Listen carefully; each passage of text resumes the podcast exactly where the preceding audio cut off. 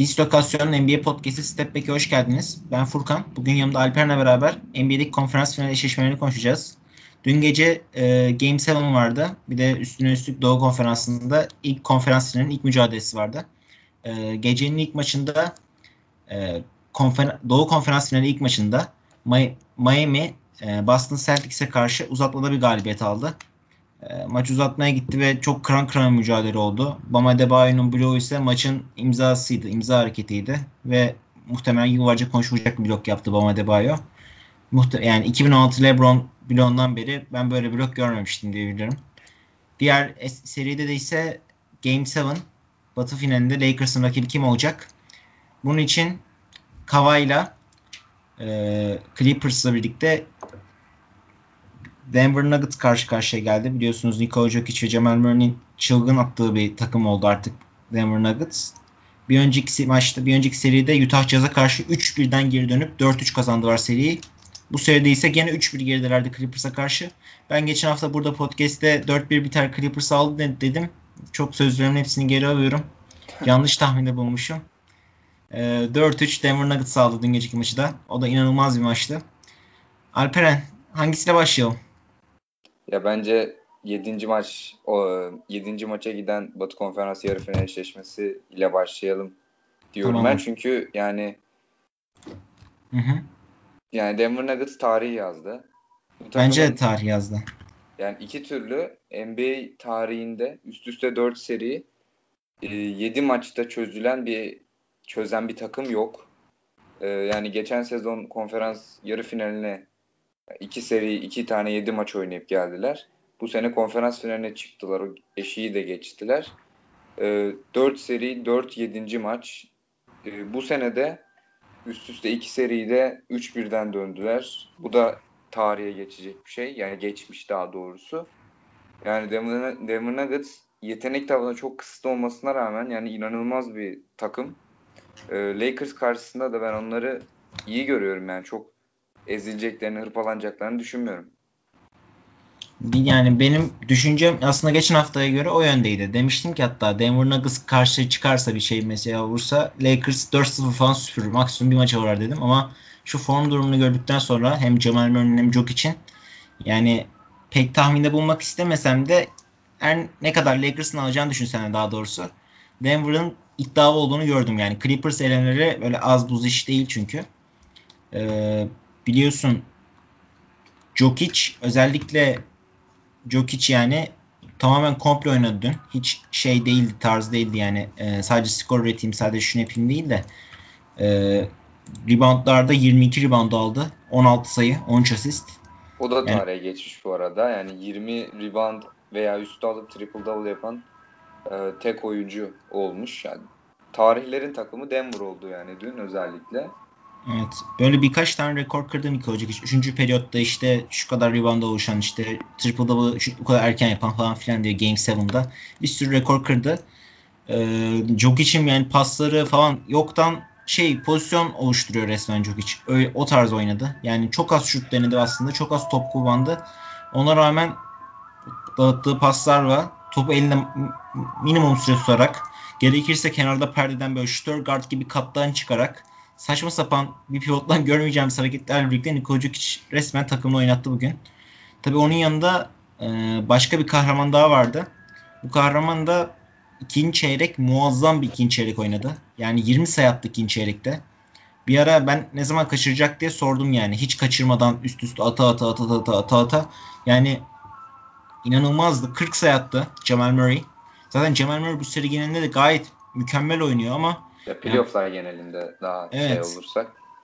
Aynen. İlk turda Utah'la karşılıklı oynarken Danomicheva karşılık atıştı var bayağı işte ikisi bir Elisa'ya attı. Birbirlerine meydan okudular falan. Orada da geri dönüşte Denver'ın geri dönüşünde aslında Jokic'le beraber e, ateşi yakan isimlerden biri de Jamal Murray. Ama bu seride özelinde baktığımızda da Jamal Murray'nin de çok çok büyük e, yol kat ettiğini ve bence o e, eşik sınırı olan süper yıldız oyuncu sınırını geçtiğini düşünüyorum ben artık bu seriyle beraber. Bilmiyorum ben hiç bu elit gözle bakmamıştım Jamal Murray'e playoff'lardan önce Denver Nuggets adına. Tek takımın süperstar olarak Nikola Jokic olarak görüyordum. Ee, bu takımın Jock için takım olduğu kadar Jamal Murray'nin takım olduğunu da bize gösterdiler. Yani bir ikili olduklarını bize gösterdiler bağlarını. Ee, onun haricinde yan parçalardan çok çok iyi katkı aldı var bu 7. maç özelinde. Gary Harris çok iyi şut soktu. Jeremy Grant normalde çok şut atmaz ama böyle bir ara sorumluluk alıp aldığı bir üçlük, attığı bir üçlük var. İnanılmaz yani. En, önünde adam el gösteriyorken kaldırıp atıyor. Çok çok cesur oynadılar. Çok istediler bu maçı. Paul Millsap kritik yerlerde 2-3'lükle katkıda bulundu. Michael Porter Jr. savunmada bir sertlik getirdi. Bir şekilde e, takım halinde gayet güzel oynayarak takım olmayan Clippers devirdiler diyebiliriz herhalde. Alperen. Alperen. Sesi yok. Neyse devam edelim. Ee, baktığımızda Clippers takımının aslında sene başında e, bildiğiniz üzere işte bu takımı kim yenecek, bu takımın tüm parçaları çok sağlam, e, herkesin bir çeşidi var tarzında şeyler yapıyordu. Yani kağıt üzerinde en iyi takım olarak göründü Clippers sezon başında. Ama Clippers açısından sezonun böyle noktalanması da çok bir trajikomik oldu aslında. Çünkü hem Kawhi hem Paul George için sene başı çok büyük fedakarlıklar yaptılar. 10 yıllarını feda ettikleri söyledi. Feda ettiler yani. Gelecek 10 yıllarını. Ee, sadece Paul George almak için Oklahoma'ya 5 draft hakkı Shai Gilgeous Alexander ve Danilo Gallinari verdiler. 5 ilk tur draft hakkı hatta. Ee, Kawhi ve Paul George için biliyorsun Kawhi'ye de 2 yıllık bir sözleşme önerdiler gelecek sene için. Yani 2 yıldan 1 yıl doldu. Önümüzdeki sene Kawhi de şampiyonluk alamazsa gene elenirlerse çok çok başarılı belaya girecek gibi gözüküyor. Tüm takımın temelini çünkü şu anki şu kadroyu kurdular aslında. Ee, takım içinde ama uyumsuzluklar olduğu playoff genelinde hep gözü çarptı. Doncic'in bile e, Dallas'la birlikte iki maç alması Clippers'tan bunu göster göstergeler nitelikteydi. Ee, orada bir darbe vurdu var aslında Clippers'ın takımına. Clippers takımı bütün halinde. Ancak orada Kawhi bir tık sorumluluk aldı. Bir tık öne çıktı ve takımını bir şekilde üst tura taşıdı diyebiliriz. Porzingis'e sakatlanınca. Ama burada gördük ki bu takım 3-1 öne gitse belki 5-1 öne geçse bence Denver 5-1 olsa mesela seri 6-5 kazanırdı. Yani takım tamamen dağılmış bitmiş durumdaydı 7. maç gördüğümüzde. Hiç efor özellikle 6. maçtan gelen şeyler bunlar. 6. maçta 15 sayının 18 sayının öndeyken bir anda 3. periyotla beraber Denver'ın dönüşü başladı. Hatta 4. periyot diyebiliriz. Jamal Murray, Jokic birlikte. Bu maç 6. maçın etkilerini bu maçta gördük diyebiliriz herhalde. Alperen geldin mi? Ee, yani az önceki şeyden dolayı özür dilerim öncelikle. Onun dışında yani sana katılıyorum. Ee, özellikle yani Dallas serisinden başlayacağım. Dallas serisinde zaten yani ikinci sıradaki veya birinci sıradaki takımların 7 ve 8'den playoff'a giren takımlara karşı işte iki maç verdiği seriler falan böyle biraz soru işareti yaratır eskiden beri. Ki Dallas 2-2 yapmıştı. Yani o iki maçı da yani 3-0'dan 3-2 yapayım falan değildi yani. Bildiğin 2-2 oldu. Her şey eşitlendi ama yani Clippers en sonunda biraz kalite, kadro genişliğiyle üst tura çıktı ama ben yani turu geçerlerse Denver'ın yani yoğun tempodan çıktığı için biraz geçeceğini düşünüyordum Clippers'ın. Öyle olmadı. Denver ölü de olsa ki şu an gerçekten çok ölü durumda olduklarını düşünüyorum. Lakers'ın da çok çok büyük avantajı olacaktır bununla alakalı. E, turu geçmeyi başardılar. E, çok güzel bir takım gerçekten. Yani geçen hafta bana da sözlerimi yutturdular. Yani ben işte yetenek kısıtlaması demiştim. Ee, onun Michael Porter Jr.'ın ikinci yıldız olması gerektiğini falan söylemiştik. Yani Michael Porter Jr. da biraz e, yürek isteyen açıklamaları vardı yani bilirsin. Daha fazla top kullanmalıyım tarzında. Kazanan bir takımda mesela playofflarda bunun söylenmesi pek rastlanır bir şey değil ama böyle yani öyle bir söylemde bulundu ki o maç da iyi oynadı. Ee, yani yeteneği kısıt de, kısıtlı dedik. İşte 3-1, 4-1 biter artık dedik. Yani çok yorgunlar dedik. Önümüzdeki 2-3 seneleri e, Porter ciddi sıçrama yapmazsa bu seyirde devam edecek dedik. Hepsini bize teker teker yani en azından bana yutturdular. Lakers'a geçelim istersen yani ben şurada birkaç şey daha söylemek istiyorum da oraya geçmeden önce bu seriyi bence biraz daha konuşmaya hak ediyor çünkü bu seri. Ee, aslında takım haline baktığımızda Jokic kenardayken Denver hiçbir şey yapamayan bir takım. Yani Mason Plumlee'de hiçbir şey olmuyor. Mason Plumlee'den çakma bir Jokic oluşturmaya çalışıyorlar ama Yani takım şey ona uymuyor. Yani skor üretemiyorlar. Birinci maç özelinde Mason Plumlee'nin olduğu dakikalardaki en büyük artısı Denver takımının hiç sayı yememesi oldu. Yani özellikle şu son periyotta Paul George ve Kawhi ikilisinin sıfır sayı atması ve 3. ve 4. periyot üzerinde yani ikinci yarıda maçın ikinci yarısı sadece iki sayı bulabilmeleri tam anlamıyla bir rezillik. Yani muhtemelen bu Kawhi'nin kariyerindeki en büyük darbedir. Çünkü Kawhi, Kawhi biliyorsun e, NBA'de 3 oyun yani büyük oyuncular sıralaması yaptığımızda LeBron ve KD ile birlikte sayıyoruz Kawhi'yi. Yani Big Three olarak. Ben ben öyle düşünüyorum. Ben de. Ee, o noktada Kawhi'nin bu kadar kötü oynaması, şutlarını girmemesi, sorumluluk almaktan kaçınması, ondan sonra Paul George'un attığı şutların değil pot, potaya bile değmemesi, işte Panya'yı çarpıp blok geri dönmesi falan felaket şutlar atması. Felaket. Ee, takımda sorumluluk alma istememeleri ve takımda bir şey halinin, yüzlerinin düşük olduğu halin olması. Yani Patrick Beverley bir çabalıyor gibi geldi bana. Onun haricinde ne Morris'in, ne Zubak'ın, ne Montrezl ne Lou Williams'ın hiçbir umut, umurunda değil gibiydi. Lou Williams kaç tane turnike kaçırdı boş. Aklını almıyor yani. Bomboş turnike nasıl kaçırıyor Lou Williams gibi bir oyuncu. Bilmiyorum. Ray Jackson'dan hiç katkı almadılar. Bir önceki seri katkı almışlardı. Bu seride hiç resmen sıfır katkı aldılar diyebiliriz. Ama oynamadığı da yani çok oldu. Baya baya baya. Koç kararı ama. Evet işte yani ben daha fazla yani orada koça da yazar bence yani çünkü sezon başında da yani böyle her takıma ilk 5 falan yazıldığında Clippers'ın oyun kurucu sıkıntısı olduğu gözüküyordu. Yani Patrick Beverly bir numara başlayacak gibi gözüküyordu ama işte Kawhi, Paul George biraz daha top yönlendirici oldular. Yani ben sezon başından beri Clippers'ın iyi bir top yönlendiricisi olması gerektiğini düşünüyordum. Reggie Jackson da zaten bu yüzden aldılar. Ee, Steve Steve Ballmer da zaten yani koçun isteklerini yerine getirmeye çalışıyoruz tarzı bir şey demişti. Evet. Red Jackson yani playofflarda değerli olabilecek bir oyuncu. Mesela hiç kullanılmadı. Ee, bence yani oyuncunun da şanssızlığı, koçun da, teknik ekibinde en azından taraftar gözüyle benim bak benim bakış açımdan e, iyi olmadı. Doug Rivers'ın hiç çözüm üretemediğini söyleyebiliriz aslında. Yani hem coaching yani, olarak hem oyuncunun konumu olarak berbat bir seri geçirdi. Keza bu Doug Rivers'ın e, üçüncü kez 3-1'den geriye düşüp e, 3-1 öne geçip kaybettiği bir seri. Yani 3-1'den e, geri dönen takımlar arasında son 22 yılda işte Espor'da e, Uğur Ozan Soğan dediği bilgiye göre söylüyorum. 7 tane takım varmış. 6 tane takım varmış daha doğrusu. İkisi Doug Rivers'ın ekipleriymiş. 3-1'e öne geçip sonra kaybeden. Bugün yedincisi oldu ve yedincisinin de üçüncüsü oldu. Yani 3-1'den geri düşmek istiyorsanız, 3-1 öne geçip seri kaybetmek istiyorsanız güveneceğiniz koç Doug Rivers. ee, yani bilmiyorum çok felaketti. Mesela Zuban ne kadar e, aslında toy bir şey olduğunu gördük. Pivot olduğunu gördük. Çok fazla sürekli foul problemine girdi. Ondan sonra çok işi tek tutabilen adam oydu ama yetenek olarak aşırı fark var. Yani Zuban çok yetenekli bir oyuncu olmadığını da görmüş oldum ben bu seride. Montrezl hiç kendine değildi. Bu seri 20 sayı attı ama kendini attı gibi oldu. Yani Lou Williams konuştuklar. Yani Jamichael Green ile Marcus Morris iyi katkılar verdi aslında. Onların şeyini önemseyebiliriz ama zaten bu takım savunmada iyi bir takımdı. Yani aslında baktığımızda son 3 maçtaki Denver, son, Denver'ın son 3 maçına baktığımızda Clippers'la hepsinde Clippers 3. çeyrekte de 2. çeyrekte minimum 12 sayı öne geçti. Bu maç 12 sayı öne geçti. Önceki maç 18 sayı öne geçti. Orvar'dan döndürdüler. Yani bu, bu şeyi gösteriyor aslında. Takımın belli bir şeyi var. Yeteneği var. Savunması, hücum var. Ancak takım direnci yok. O direnç bir kere kırıldı mı geri dönülüyor.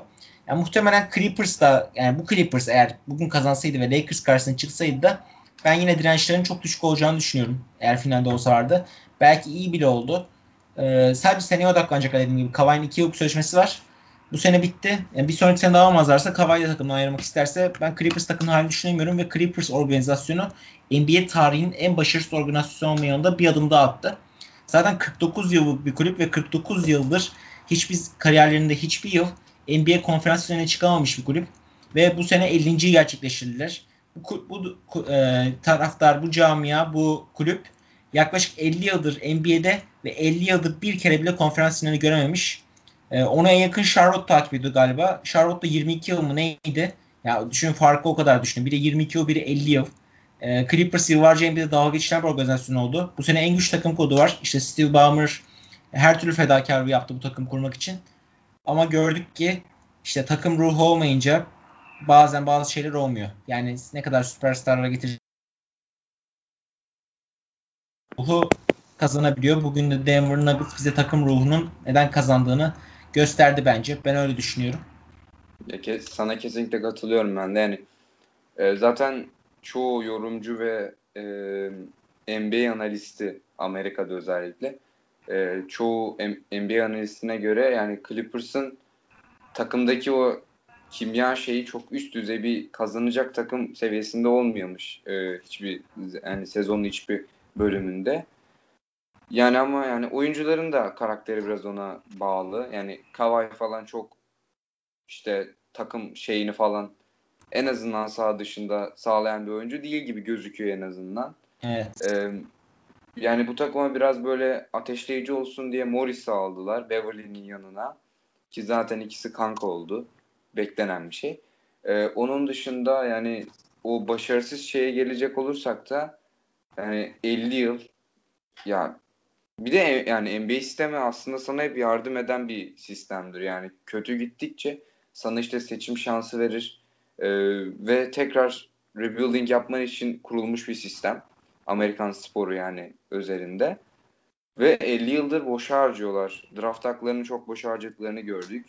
Yani bu, bu takımın en son yıllarda seçtiği oyuncu Shai Gilgeous Alexander'ı bir kenara koyarsak Eric Ona Gordon. bile takasladılar. Yani evet. Shai Gilgeous Alexander'ı bile direkt Paul George için yolladılar ve ben bu seride şuna da inanıyorum. Paul George demişken onu söyleyeyim. Ben bu seneyle birlikte artık Paul George'un bir süperstar olmadığını düşünüyorum. Yani Paul George'un bence o şeyi düştü. Mesela benim gözümde e, Paul George'un üstünü yazabileceğim NBA'de en az 10-15 tane süperstar adam var. Antetokounmpo evet. yazarım, Kava yazarım, Harden yazarım, LeBron yazarım, e, Donovan Mitchell yazarım, Jamal Murray yazarım, yazarım da yazarım, Jokic yazarım. Ama e, Paul George'un ne elitliği kaldı ne süperstarlığı kaldı bu seri gözümde. Ne şut sokabiliyor ne sorumluluk alabiliyor. Çok kötü.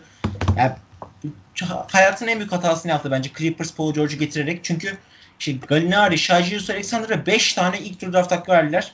Seneye de başarısı varsa bu takım 50 yıl başarısı olmuş bir takım. 10 yıl daha 60 yıl önce kadar gidecekler başarısızlık olarak. Draft hakları yok, hiçbir şeyleri yok. Nasıl yapılanacaklar? Yani çok kötü eğer seneye bir şey olmazsa. Ya aslında sezon başı aldıkları risk yani alınabilecek bir riskti yani. Ee, playofflarda özellikle çok olgunlaşmış bir çaylağın olmasına rağmen onu takaslamak falan. Paul George gibi bir oyuncuyu getirdin. En azından kağıt üstünde. Ee, yani alınacak bir riskti. Aldılar. Zaten Kawhi da şartlarından biri oymuş. Ee, yani ikinci bir süperstar olarak Paul George'un takıma katılmasını istemiş. Yani Doğru. görüşmeler sırasında. Hani bir Los Angeles Toronto arası habire uçaklar kalkıp gidiyordu Türk tabiriyle. Yani orada da işte gittiğinde Paul George'u ikinci süperstar olarak en azından takımda görmek istediğini söylemiş. Onun dışında o süperstar mevzusuna gelecek olursak e, yani Paul George'u ben de şu anlık en azından All Star seviyesine yazabiliyorum. Yani All Star olur olmaz tartışılır yani olacaktır büyük ihtimalle. Ama yani seviyesi bence şu an All Star. Paul George'un mental sorunlarıyla beraber zaten o düşüşü e, devam edecek gibi gözüküyor. Yani 2017 Paul George'u şu anki Paul George'a ben tercih ederim ki 2017'de çok daha e, sıradan bir performans göstermiş evet. ama daha lider, daha süperstar bir oyuncuydu kendisi Indiana'yla. Ee, yani gerçekten üzücü yani Clippers'ın en azından şu anlık e, durumuyla. Brooklyn Nets'e benziyor bu arada. Hani Brooklyn Nets de konferans finalinde ele, e, yarı finalinde elenmişti bu büyük takas sonrası. Ee, bakacağız yani. Clippers'ın ama Nets'e göre daha toparlanabilir bir durumu var yani bunu söyleyebiliriz. Peki e, bir sonraki eşleşmeden ne bekliyorsun? Yani Lakers, Denver Nuggets eşleşmesinden ne bekliyorsun? Gelecek hakkında bir yorumlayabilir miyim? Çünkü e, ben LeBron James ile Jamal Murray birbirine benzetiyorum şu son şeylerde. Zaten LeBron James'in meşhur 2016'da Golden State Warriors 3-1'e geçtiğinde bir güneş evet, gözlüklü kulak kulaklı fotoğrafı var böyle. E, no evet. team. NBA tarihinde hiçbir takım 3-1'den geri dönemedi. 0-32 şeklinde NBA finalinde. Hiçbir takım 3'den e, geri dönemedi diye. Ondan sonra LeBron'un gözlüklü fotoğrafı var. Ondan sonra LeBron geri dönüyor. Ondan sonra Jamal Murray'in de geçen bir fotoğrafı düştü. Görmüşsündür. Güneş gözlüğüyle. Evet, evet. Aynı Nasıl arka olmaz? plan. LeBron'la. Ee, ondan sonra işte Utah eledi. Şimdi de o şeyle e, o gazla Clippers'da eledi. Şimdi bu iki takım karşılaşacak. İki liderin ekibi karşılaşacak. Ee, LeBron'la Jamal Murray ve Jokic AŞ. ne düşünüyorsun? Ya öncelikle yani Denver Nuggets 7 yani 7 çarpı 2 14 playoff maç oynadı bu sezon. Lakers 8. Lakers bayağı dinlenik, bayağı dinç. Ee, ama şöyle bir şey var yani Denver Nuggets'ın oynadığı 14 playoff maçının 12'si son çeyreğin sonlarına kadar gitmiştir yani. Şu an evet. tam skorları falan hatırlamıyorum. Yani öyle bir yüzde 12 tane en azından çok sert, çok yoğun maç oynadılar. Ee, yani maç bu sabah oynandı. Yarın sabah yanılmıyorsam maçları var tekrar veya bir gün sonra. Yok bir gün sonra olmamalı. Onluk yani 3 gün sonra muhtemelen. 3 gün dinlenecekler diye biliyorum ben. Yani, konf- yani ben genel playoff Cumartesi işte, akşamı. Ya, yani gene bir dinlenme olacak yani burada. Ama yani çok yorgunlar ya. Yani kelime de bulamıyorum. Çünkü yani gerçekten yaşadıkları, geçirdikleri playoff ger- yani konferans finaline çıkmak için her şeyini her şeyini vermiş. Ama Evet. yani konferans finalinde gidecek bir takım görüntüsü veriyor. Çünkü çok yorgun olacaklardır bence. Hem kafa olarak hem e, fiziksel olarak kafa olarak yorgunluklarında sevinçlerinin de etkisi olacaktır. Hı hı. Ee, işte iki tane seri geçtik. Bravo beyler tarzı. Ama Evet. göreceğiz yani. Lakers'ı ben daha avantajlı görüyorum. Çoğu Ben de daha avantaj görüyorum çünkü artık Denver çok yoruldu ve Denver'ın kazanma maçına baktığımızda hep son çeyrekte rakiplerinin düşmesiyle kazandılar. Utah düştü, Clippers düştü.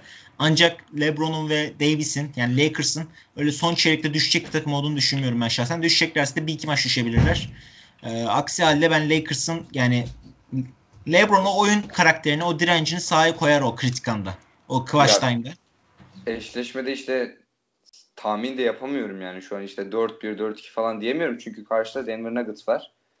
Ee, hiç tahmin edilmeyecek bir takım oldular gerçekten. Yani Lakers çoğu kişinin favorisidir ama yani Denver Nuggets çıkarsa kimse sürpriz yaşamayacaktır diye düşünüyorum ben.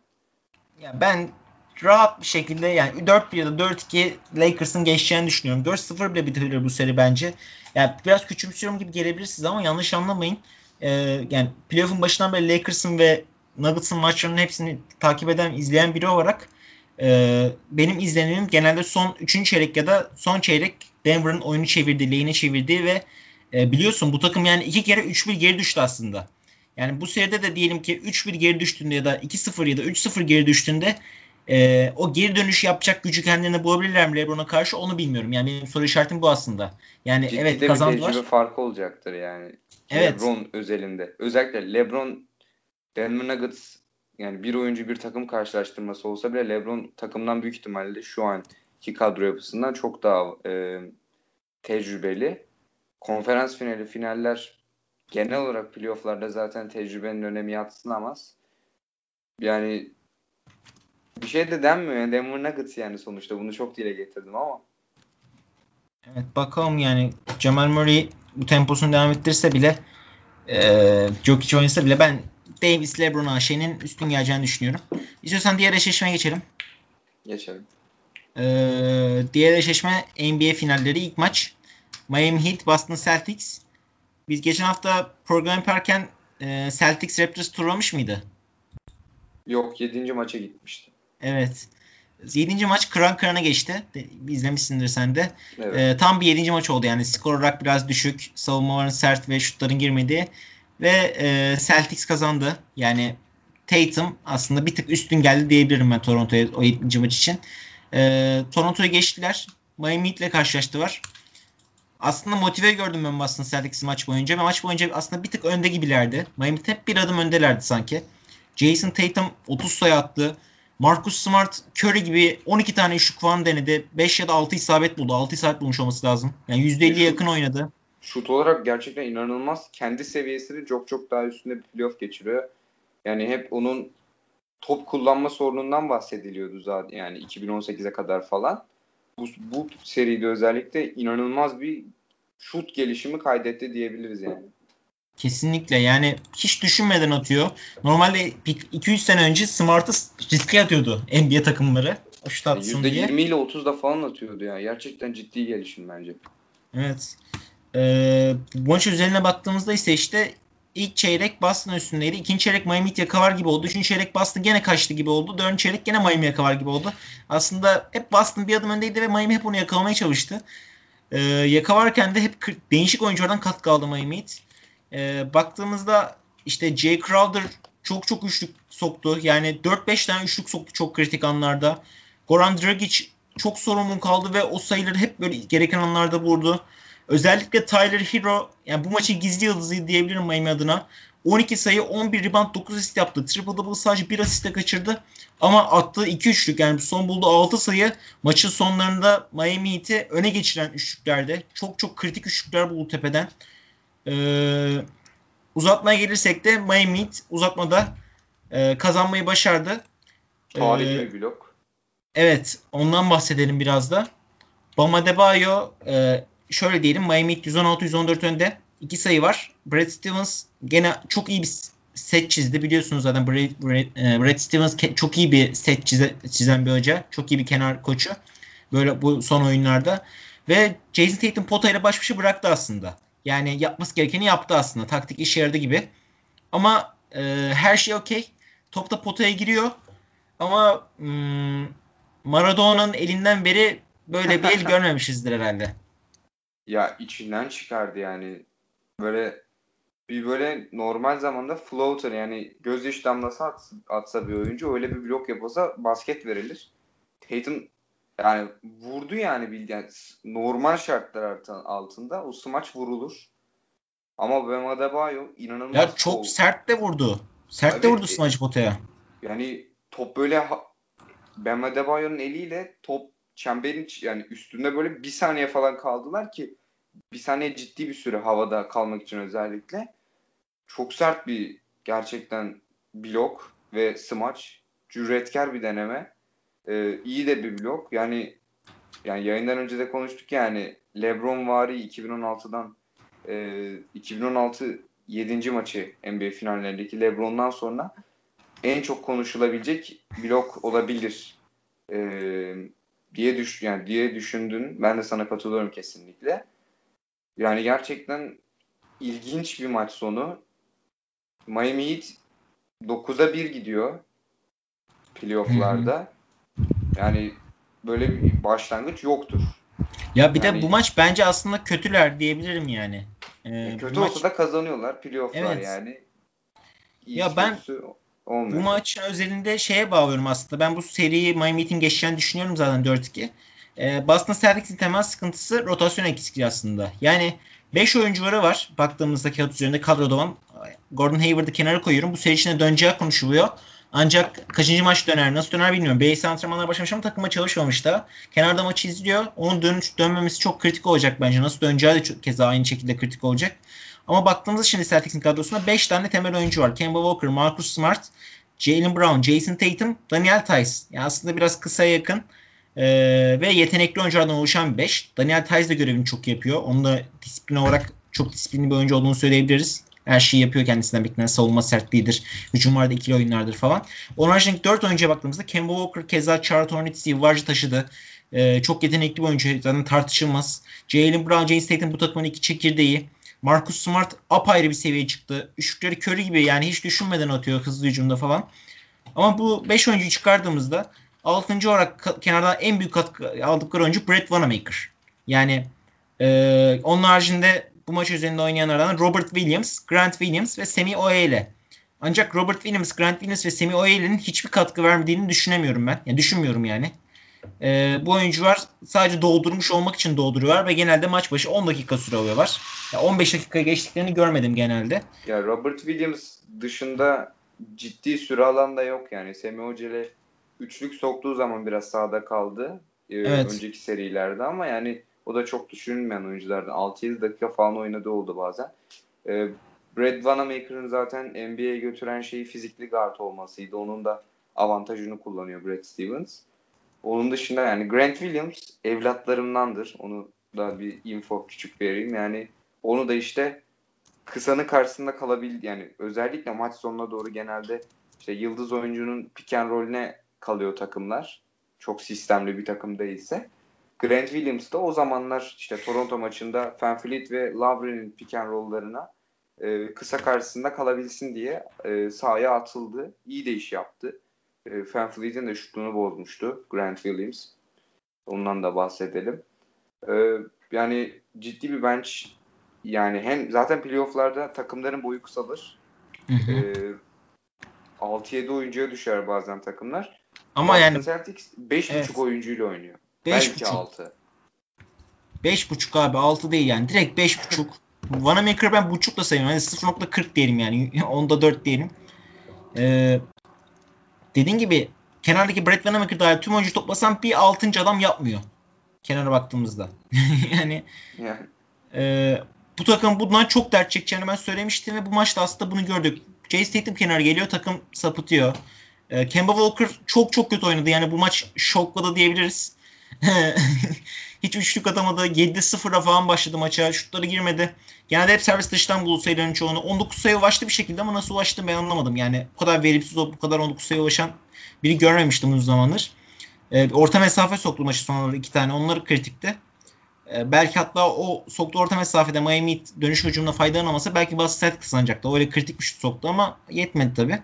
Zaten Ee, Kemba Walker'ın bu seneki playoff'ları biraz da öyle yani çok Charlotte'daki gibi her şeyi kontrol edemedi Boston'da. Ee, kendisi en azından fiziksel olarak rahatlı, rahatlıyor ama yani bir kafasında alışamadı pek playoff Boston Celtics'ine. Evet. Yani onu görebiliyoruz yani çünkü bazen kendi şutunu falan zorluyor yani. Ee, saçma böyle step back, cardiac Kemba vari şutları atıyor ama girmiyor. Yanlamasına zıplıyor ya. Adımını yana atarak şut atıyor ve bu bunu uzman artık. yani verimsiz olduğu maçlar oldu ama işte maç sonları tam istediği oyun. Ee, onlar uygulandığında işte yok pivottan e, handoff pası alıp bir anda durup şut atma falan böyle. Onla, o mesela e, imza hareketlerinden veya pick and roll'den sonra e, pull up atması. Maç sonu Brad Stevens ona özgürlüğü veriyor. Tatum'la Brown'u kenara e, köşelere alıp. Ama maç içinde Kemba Walker yani kaybolduğunu görüyoruz. Bu playoff'larda bir maç, tüm maç böyle takımın ana lideri gibi oynadı. O maçı da kaybettiler Toronto Raptors'a karşı. O 2.99 öne geçip yani 3. maçı almaya 0.5 saniye yakın olup verdikleri maçta çok iyi oynamıştı. Yani Kemba Walker 3. yıldız olarak gayet iyi ama yani ama kendinden bekleneni en azından playoff'larda veremedi ki alışma yılı olacak biraz bu sezon. Alışma yılında da şampiyonluk eğer olurlarsa büyük bir lüks olabilir yani Boston Celtics için. Evet yani eee Boston Celtics'in ilerlemesini şahsen eğer Lakers kenardan gelirse LeBron taraftar olarak istiyorum. Çünkü Miami çok ters bir takım olacak Lakers'a karşı ve bu 9-1'lik böyle doğu dizgin gelmeleri ben benim gözümde korkutuyor. Miami Heat'in de tüm maçlarını izledim özellikle. Ee, işte Celtics kısmını konuşup biraz Miami Heat kısmını konuşayım dedim. Ee, bu takım artık yani aşmışlar yani. Tak, tam bir takım diyebilirim. Denver Nuggets'la beraber turnuvanın en iyi e, takım diyebileceğim takımlarından biri. Herkesten katkı alıyor bir şekilde. E, Bam Adebayo'nun takımı gibi aslında. Çünkü her top en azından Bam Adebayo'nun elinden geçiyor hücumda. Ve çok olağanüstü oynuyor. Hem hücumda hem savunmada Bam Adebayo. Ya öyle şut atarak değil ama e, pas dağıtması, asistleri, e, oyun oyunu sürdürmesi açısından yarı sahada çok büyük iş yapıyor. Jim Butler her zaman foul alabiliyor. Ne olursa olsun foul alabiliyor. Oradan çözüm üretebiliyorlar. Jay Crowder çok iyi şut sokuyor. Goran Dragic kendi şutunu bulabiliyor. Kendi sayısını bulabiliyor. Yani anlamıyor, anlamadan 20 sayı geçiyor Goran Dragic. Duncan Robinson her yerden şut atabiliyor. Bu maç kötü şut attı ama iki tane üçlük atması bile yani yetti. Talih Hero bir çaylaktan çok çok daha fazlasını yapıyor. İşte bugün attığı iki tane üçlük o son anlarda maçın sonunda çok çok kritikti. Yani Tyler Hero'nun tip olarak baktığımızda, oyun tarzı olarak baktığımızda GG Redick tarzı bir oyuncuya benziyor aslında. Sadece e, şut atan ve e, pastan ziyade işte perdeden çıkıp şut atacak tarzı bir oyuncu gözüküyorken bu maçta mesela yaptığı 9 asist ve 11 rebound yani triple double bir asiste kaçırması mesela çok çok değerliydi. Modern NBA'deki oyuncuların nasıl oyuncular olması gerektiğine dair, nasıl bir şutör guard olmasına dair bir fragman gibiydi adeta. İlk Ya senesinde belli bir kalıba sokulmuyor yani Tyler Hero ki yani Ken- Kentucky zamanını izlemiştim geçen sezon. Özellikle March Madness'ta yani Devin Booker'ın Kentucky haliydi ki Devin Booker'ın Kentucky haliyle NBA hali arasında yani dağlar kadar fark var. Hero'nun da öyle olacak gibi gözüktü. En azından çaylak yılındaki playoff'larıyla beraber.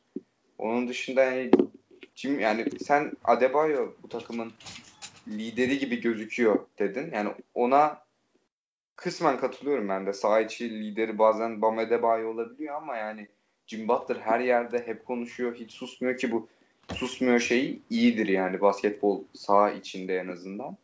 Sağ dışında da yani inanılmaz bir lider.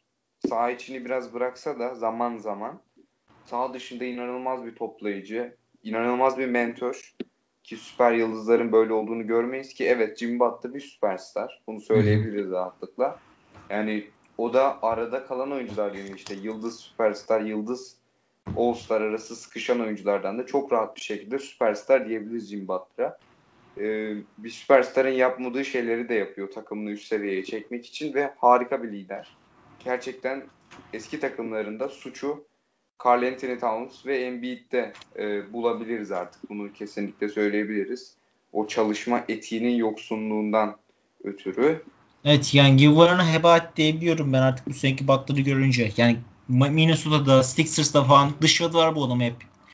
Yani ya Sixers'ta gene bir nebze yani ha, orada yoksa... dışladılar. Orada da bağımsız oynuyordu aslında kendi başına baktığımızda. Şey e, koça, Ben, ben Simmons'a falan resmen düşman gibi bakıyordu. Düşman gibi oynuyordu. Bir tek Joel Embiid arası bir tık iyi gibiydi sanki.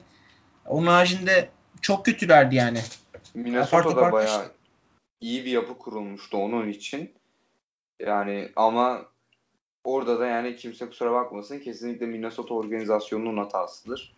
Ee, ilk yıl hariç e, diğer yarım sezondu galiba. Diğer işte diğer yarım sezon mesela hiçbir şey yoktu. Gerçekten hiçbir şey yoktu. O playoff'ta da Jim Butler'ın zorlamasıyla girdiler. Bir sonraki sezon takım çöktü zaten.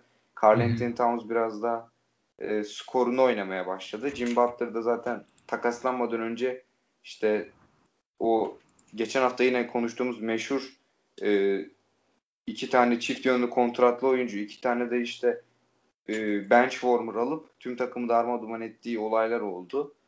E, yani Minnesota'nın çok çok büyük kaybı bence Jim Butler'ın şu anki hali. Takımıyla beraber de yükselen takımıyla beraber ender süperstarlardan biri. Evet bu takımı da yükseltti bence. Bir de onu da düşünebiliriz Jim Butler için. Çünkü Miami Heat'in masamızdaki kadrosuna baktığımızda yani Jim Butler'ın bir süperstar olmadığını varsayarsak çok da aslında süperstar değil de böyle iyi oyuncudan oluşan takım olduğunu söyleyemiyorum aslında bir şekilde. Yani Jay Crowder hep ortalama bir oyuncuydu. Bam Adebayo yani artık ikinci, üçüncü yıl aslında. Yani genç, genç bir oyuncu. Hala da önünde çok uzun yol var. Goran Dragic ortalama üstü bir oyuncu kaldı ve takımın en oyuncusu Goran Dragic diyebilirim herhalde. Kendrick Gunn çaylak, Tyler Hero çaylak, Igodova bitik.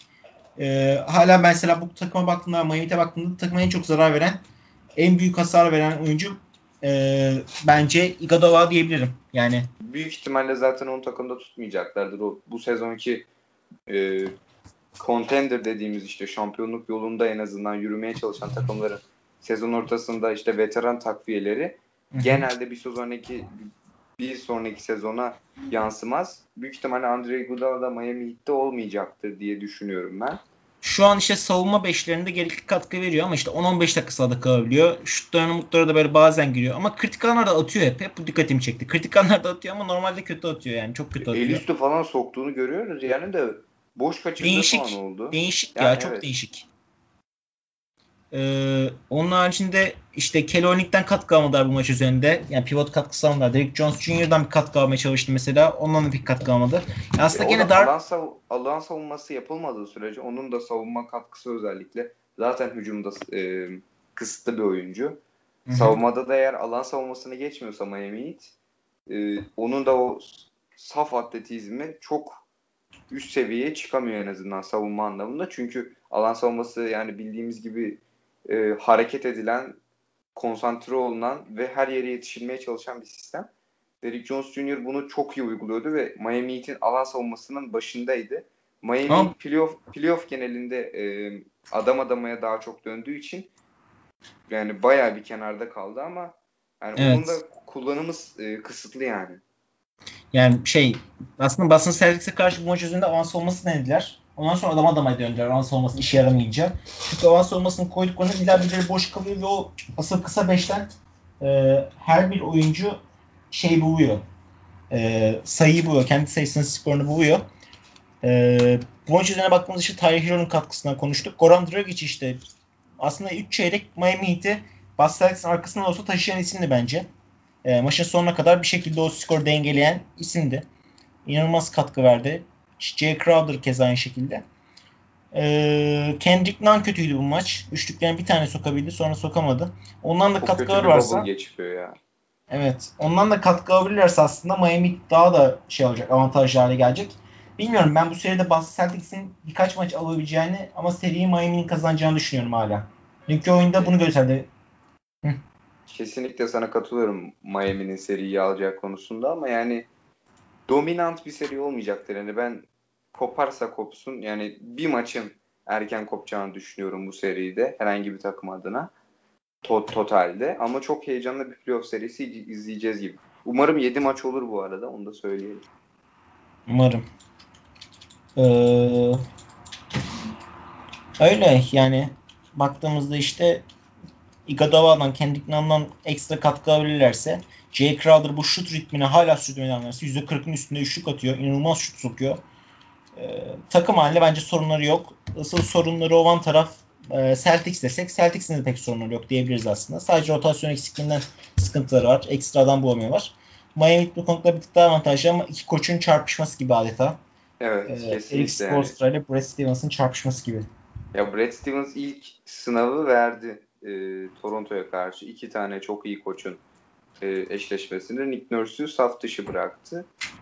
Üst üste ikinci çok çok iyi bir koçla bence e, karşılaşması. Bunu da geç yani bunu da geride bırakırsa yani ben zaten Brad Stevens'ı savunan en iyi koçlardan biri, en iyi üç koçtan biri kesinlikle olduğunu düşünen taraftayım. Bu da olursa Eric Spoelstra gibi bir dahiyi elerse Brad Stevens ve Boston Celtics, Brad Stevens'ın çok ciddi e, ligin en iyi koçu olabileceği düşüncesine ben katılacağım. Evet. Ee, yani bir de şeyi soralım onunla bitirelim programı istersen. Yani bu sene gördük ki Toronto Kava gittikten sonra bile takım halinde bir şekilde mücadele ettiler ve Boston'a karşı 7. maç kaybettiler. Diğer tarafta Kavai'nin gittiği Clippers'a baktığımızda ise yani takım olmadığını ve Kavai'nin süperstar olarak aslında çok da öne çıkmadığını gördük. Ee, keza ben dedim sana işte NBA'de 10 tane süperstar var bence. Hatta bir daha sayayım. LeBron, Durant, Curry, e, Kawhi, Harden, Antetokounmpo, Davis de ekleyelim. Lillard'ı da eklerim ben. E, Jokic, Embiid, bir de Doncic diyelim. 11 E, bun- oluyor. Aynen. Bunlara Murray ile Mitchell da bir şekilde yaklaşıyor desek bence Arada o yak- kalmışlar diyebilirim. Evet. Ama e, Paul George ben orada kalmışlar seviyesinde bile olmadığını düşünüyorum. Yani Murray ile Mitchell seviyesinden de bir tık aşağıda olduğunu düşünüyorum işte. Üçüncü kademe diyebiliriz artık. E, o yüzden sana sorum şu. Sence Kawhi Toronto'da kalmaya devam etseydi şampiyonluk iddiası ne kadar olurdu? Değişir miydi? Yani daha fazla olur muydu? Bence Toronto Doğu'nun en güçlü takımı olurdu.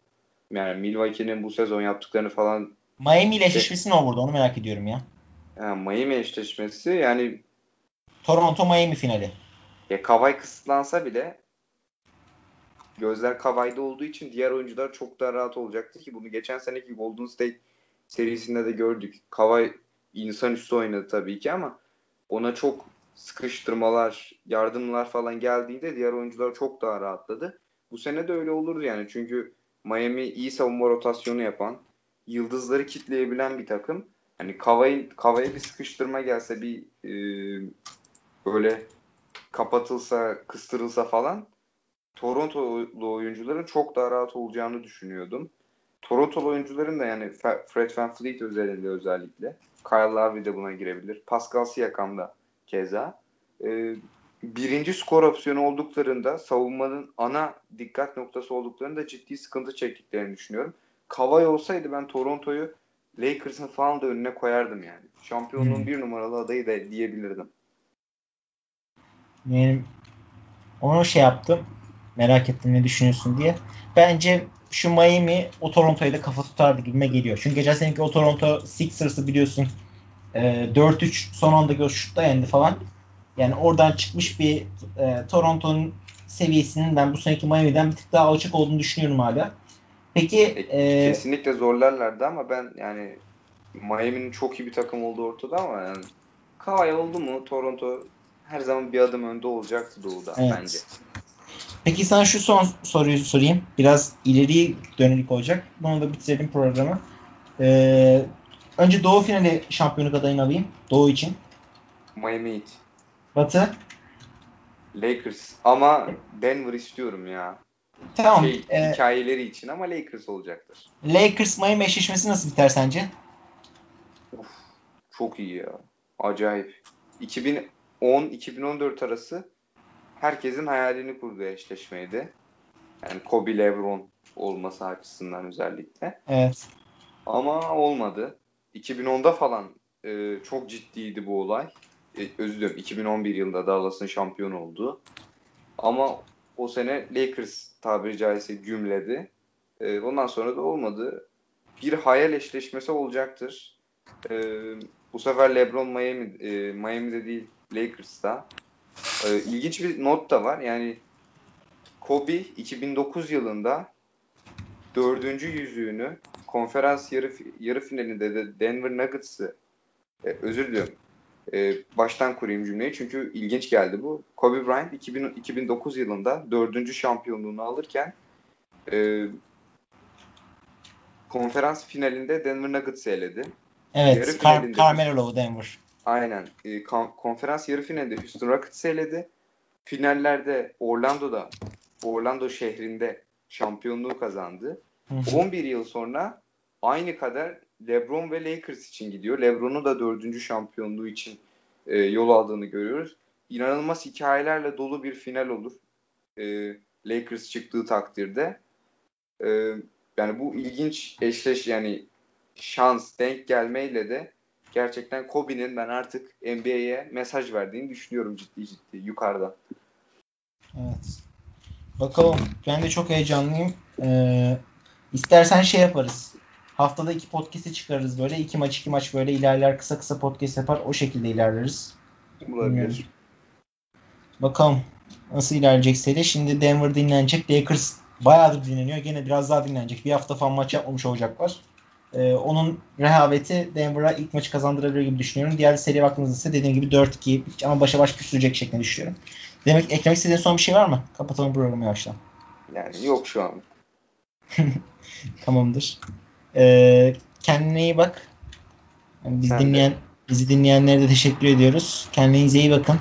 Hoşçakalın. Hoşçakalın.